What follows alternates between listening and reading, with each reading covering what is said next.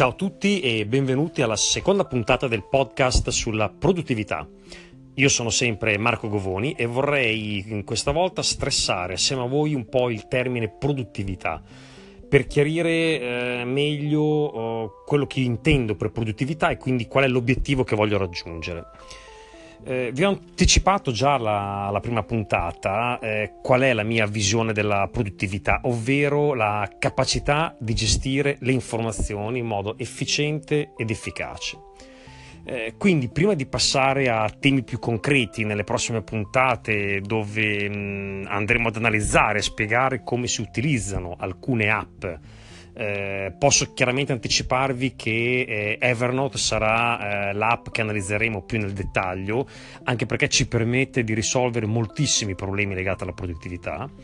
Eh, quindi stavo dicendo, prima di affrontare questi argomenti più pratici, oggi eh, trattiamo un argomento che posso definire un po' più di alto livello, più, più teorico, ma importante per poter poi scegliere, in modo che ciascuno di, di voi scelga un nuovo strumento da utilizzare nel, in ambito quotidiano. Eh, mi, riferisco, mi riferisco appunto a, quando parlo di strumenti, a mh, tutti quei tool digitali dei quali parleremo nelle prossime puntate, che hanno il compito di semplificarci la vita lavorativa e non solo. È un'informazione di servizio, ogni podcast non è detto che sia formato da una sola parte, anzi spesso sarà più di una, visto che lo registro poi nei momenti liberi, e quindi quando termina una parte non dovete fare altro che attendere ed in automatico inizia la seconda. Torniamo a bomba, gestire le informazioni. Um, abbiamo già detto che oggi il numero di informazioni che ci raggiungono sia in campo personale ma soprattutto professionale è elevatissimo. Questo principalmente è eh, dovuto grazie al fatto che le tecnologie digitali attuali ci permettono di ridurre distanze e tempi e quindi ci danno la possibilità di poter interagire con tantissime fonti. Ma eh, cosa significa gestire tutte queste informazioni? Principalmente possiamo oh, identificare alcuni eh, macro momenti chiave. Eh, tre, diciamo, sono i momenti che eh, possiamo andare a, a definire. Il primo, quello della selezione delle informazioni. Il secondo, quello della memorizzazione o registrazione delle informazioni. Il terzo, quello della ricerca delle informazioni.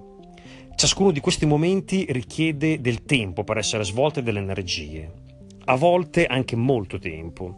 E qui entrano in gioco eh, tutte quelle applicazioni digitali, quei software che ci permettono di ottimizzare e persino automatizzare queste azioni.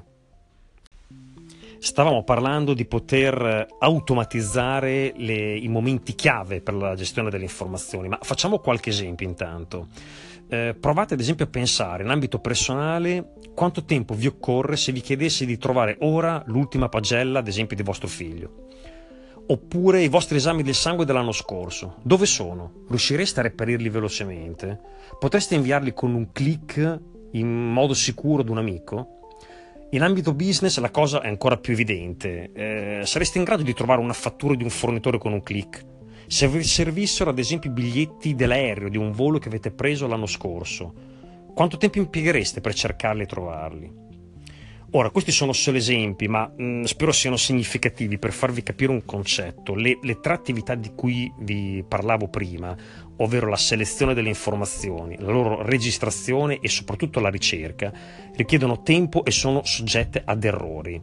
Eh, è uscita proprio ieri sul blog di Evernote una, un interessante mh, eh, articolo eh, che riportava una ricerca di McKinsey dove mh, indica che il diciannove per cento del tempo di una settimana lavorativa viene utilizzato per cercare informazioni.